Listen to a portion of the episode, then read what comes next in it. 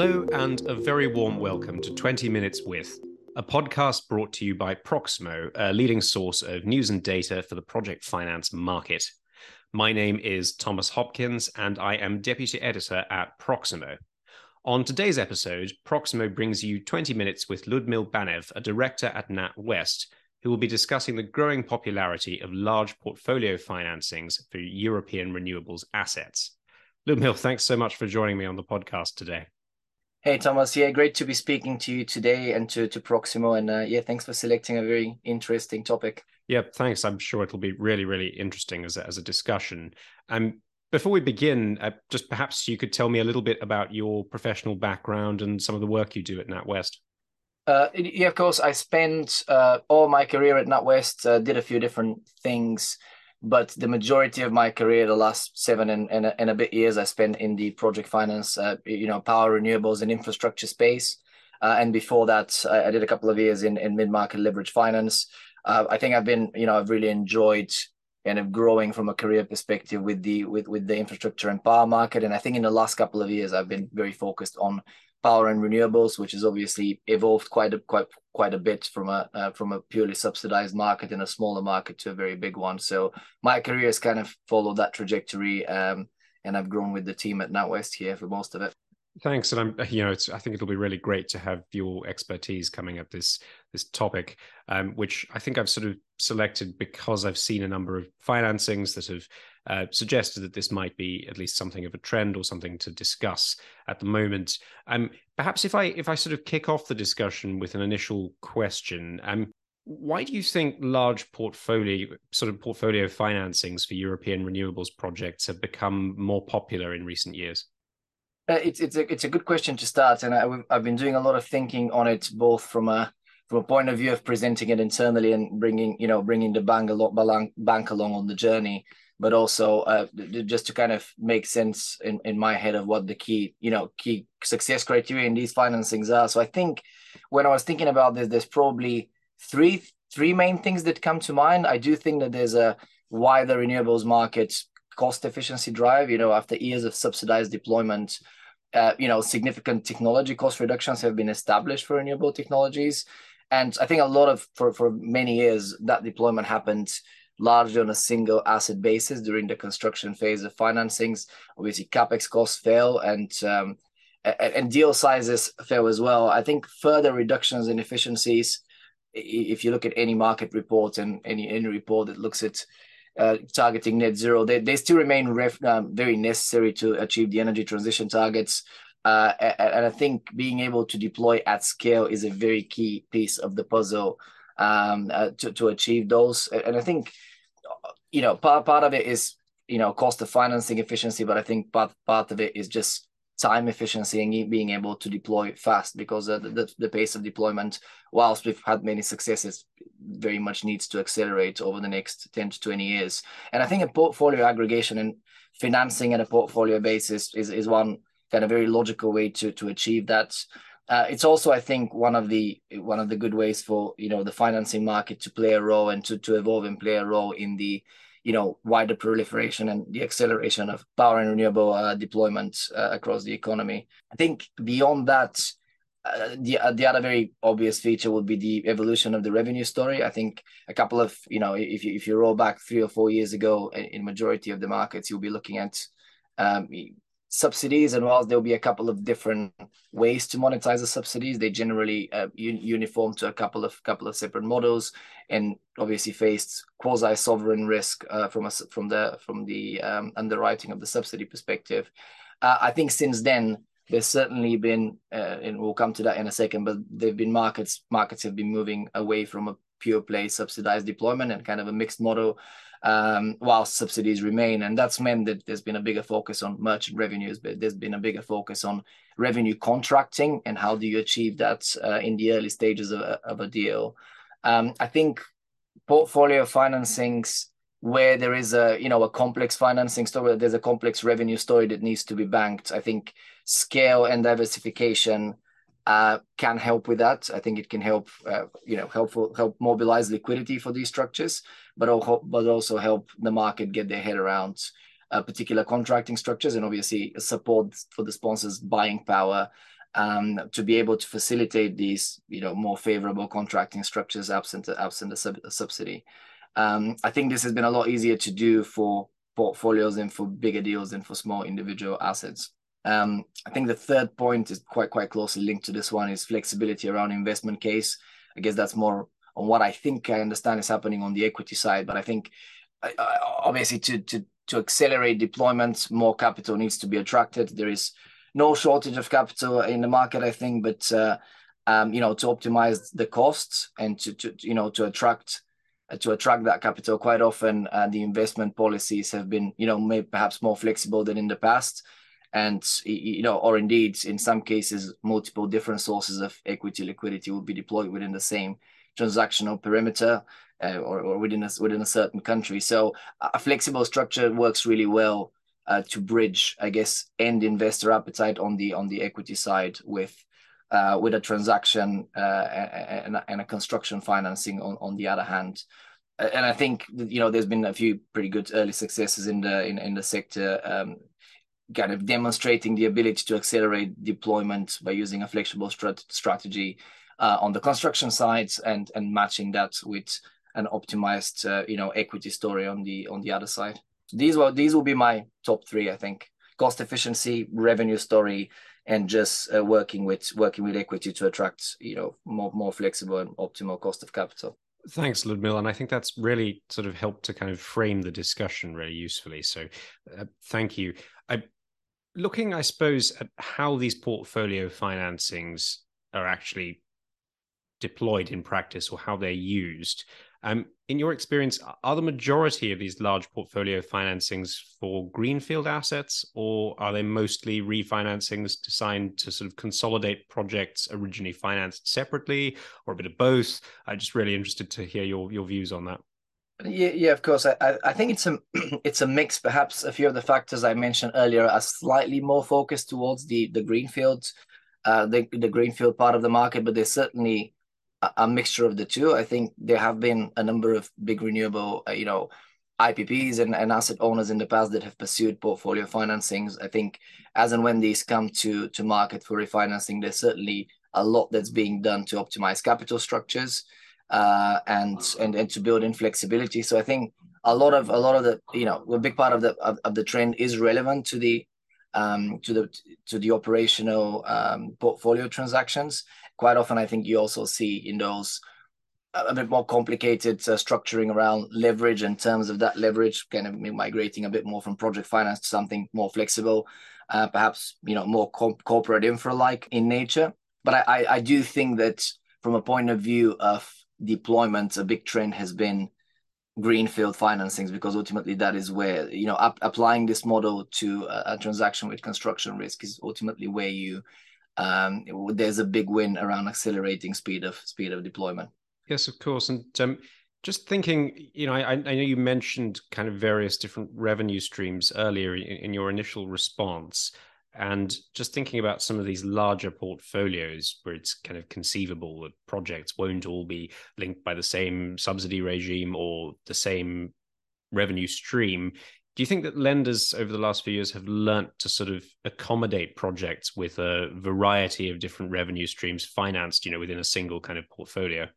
My comment would be that I think the reality is that we, we are learning. I think it's it's still it's still a developing market. There's probably a fair bit of you know uniqueness to many to many deals and a market is market is forming in, in particular on the greenfield on the greenfield side I, I would say there's certainly i think there's there's definitely been a good trajectory. I mean, looking at financings a couple of years back, it was probably more the exception than the than the norm, especially in some markets, and especially at the construction stage, to have um, a variety of revenue streams being banked. Uh, I do think that, that there's been a few very evident successes in the market and um, in putting you know putting these in place with you know clubs of banks and sometimes institutions that capture a pretty good proportion of the you know tier one lenders to renewables in, in in many different individual European markets, for example, which has been very pleasing to see. I think we, as NatWest, we're always very keen to be in in in, these deals where possible and be at the forefront of the development of the market. But uh, you know, I think there's been a few successes, and and certainly. I think commonality around terms is developing. I would say that we're still in the in the learning phase. I think a lot of that a lot of the initial thought process around how to execute these transactions came from you know part merchant subsidy part merchant deals in the past uh, maybe you know other assets which are now in the transition bucket you know things like gas peakers batteries and uh, kind of conventional power as well uh, at the end of the day a lot of a lot of the methods utilized here do come from uh, historically conventional power financing um, and ultimately zero subsidy bids, which were achieved under many subsidies as intended in Europe, which kind of challenged the market to figure out how you'd finance a zero subsidy subsidy asset, which I think now has been uh, you know implemented in pretty much every renewable asset class. So um, again, I think it's a developing market. I think there is there is a market there, and lenders are learning, and in some cases have learned, had developed an approach to um, to deploying to different revenue streams and to deploy against merchant risk, but it is also a developing approach. Uh, I guess some markets, if you look at Europe, some markets are definitely ahead of others. If you look at the Nord Pool market, um, I guess there's there's a, there's a longer history of, of, of more flexible revenue structures and uh, these attracting relatively high level levels of leverage. Um, and, and I think that is probably also fair to say that we, have seen a fair bit of flexibility around, uh, you know, Iberian region as well. Thank you. And I suppose following on from that point, um, about you know lenders having to learn to accommodate these different revenue streams and the zero subsidy uh, projects that have emerged over the last few years. Um, what risks are, are, lenders typically kind of considering when financing a large portfolio of renewables assets in Europe? So it, it, it's a good question. I, I guess my my opening comment would be that I think it's a wider range of risks that we had uh, assessed in the past. I think we we have had the uh, you know project finance bankers. I think have had the luxury for for for, for a couple of years of being able to you know look at two revenue streams, uh, two main revenue streams, and you know two ratios, and and kind of be able to form a relatively decent view of the amount of uh, leverage in a transaction. You know, parking obviously the, the standard project finance. Uh, risk factors to assess, but from, from a revenue perspective, I think it was a fairly clear cut story. I think the the key i guess the key risk that at the moment we we look to analyze is exactly the risk of for lack of a better word the risk of what the flexibility actually means in practice. So i I, th- I think it's kind of figuring out how do you define the flexibility needs for the clients for the, you know for equity and for the project. Um, and you know how these can be understood almost as a as a how can this be defined as the resulting risk envelope of the deal that you present internally? I think that's quite often ends up being the the debate right? I think if you have too much flexibility sometimes it's quite difficult to to be able to understand what a deal looks like without having a very clear story. So is this balance of okay we relax a, a number of criteria and you can do a few different things with the deal but in the extreme what does what can this deal look like? And then I guess B what what do you what do we expect this deal to look like? What what is the story? So it's become I think a bit more focused on the story and how that supports the flexibility that perhaps has been uh, in, in the past. That's been a challenge, right? I think historically, project finance for renewables has been, you know, a, a fairly well defined process in terms of how terms are structured and, and and these, I guess, the shift in these parameters, the sources of fixed revenue, the sequencing of revenues, you know, the credit quality of the of the off taker um, the owner asset ownership story um, uh, have, have pushed the market into a different direction. I personally probably take a, you know, and I mentioned a few of these, but I take a three point approach, three pronged approach in assessing the risk. I think the first question for me is how much contracting flexibility is there? You know, is the deal fully merchant, highly merchant? Is it fully merchant day one, but actually by the by the time that the assets are operational, it is contracted? And you know, how do we as lenders come on this journey from uncontracted to a to a contracted case? And what assumptions do we make around that contracted case on day one has been a big risk feature to, to analyze. And obviously with that comes also the quality of offtake. So it, eh, absent a subsidy what is the counterparty? You know what are the key legal terms? I think it's getting a lot more what, what are the commercial terms also? Is there any kind of shape risk? Is there any exposure to settlement risk and balancing risk in the PPA, I, I think it's it, it's it's a slightly new, um, not not a new concept, that is receiving a new new con, um, point of focus in in the renewable sector. Um, then I think the second big area that I would analyze is the asset ownership story. So will the assets be kept or disposed? I think quite often the flexibility where you have multiple pools of equity, for example, or multiple uh, investment strategies is to you know, is, is, is sometimes to contract and dispose of the assets or to contract and keep the assets. But the, the underlying question for lenders is, okay, after a disposal, what what what can the collateral look like? What what limits to the collateral value there are? And if new assets are added, what is the investment policy and how does that again defines the risk envelope around what the you know the the goal the the quality of the assets as you go through the life cycle of the deal that are within your collateral pool might look like. Um, and I think it's it's it will be unfair not to mention geographic footprint as well. Obviously, there is different uh, construction and permitting regimes in, in different places uh, globally and, and even within within Europe. So that has been that's typically a consideration around not only I guess risk appetite for for, for individual lenders across across different jurisdictions, but also in terms of actually understanding the construction and permitting um, and contracting risk on the deal, which may well differ a little bit between different markets. Thank you, um, Ludmila. And just to uh, follow up on something you were saying, uh, there is is there a certain need to define just in terms of flexibility around, say, if you if the financing does permit another asset that wasn't originally kind of included or envisaged to be substituted um, at, at some point during the financing? Is, is there a need for kind of clear definitions around how much flexibility there is about what assets can be sort of substituted for other assets in a big portfolio financing? I think there always is, but the degree of specificity will depend on the life of the on the on the stage of the deal. And I'll give you two examples. If you were preparing a short-dated RCF style facility, which supports the construction of assets, and you can actually construct assets and dispose of these assets, repay debt, and start constructing new assets. That is a very dynamic collateral pool, and it's also a, a collateral pool which uh, is almost entirely made up of construction assets. I think with, in a deal like that, it's very important to be very quite specific about what the assets can look like, so that they're within the risk envelope.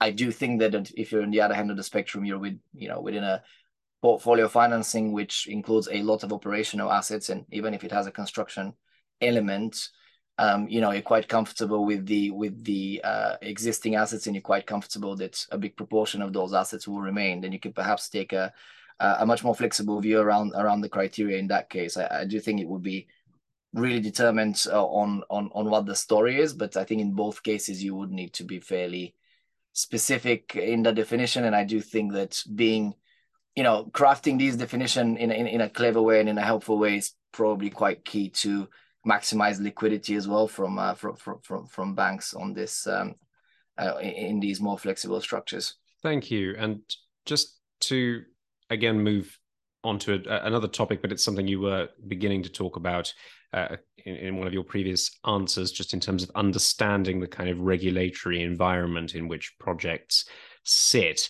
Um, do you think it's preferable to, for lenders to finance a portfolio assets that are either in a single country or in countries with similar regulatory regimes, as opposed to a portfolio that stretches to, you know, a, a number of countries, say within the European Union, but that might sort of regulate their subsidy regimes slightly differently or regulate other aspects of the project slightly differently. I'm just wondering, uh, in terms of that consideration for lenders, how you might approach that. I think it slightly differs depending on the transaction. There's certainly, if there are challenging aspects to a deal, I think sometimes there is definitely there can be value in rel- relative uniformity around the uh, you know the geographic risk. Um, I, you know, I think in particular, if liquidity is a consideration, it's worth, you know, it's worth figuring out um, if a portfolio which is very highly diversified across different jurisdictions might actually mean that some of these jurisdictions, a lot of lenders cannot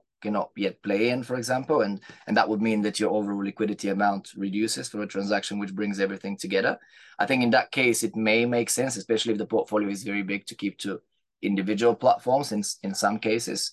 Uh, in particular, if we're talking about construction risk at this stage of the market. That said, certainly deals have been done um, that are extremely well diversified globally, and uh, it's just a case of finding the right liquidity pool for you know for the structure as well as the geographic risk profile. So I think both need to be considered to make that determination.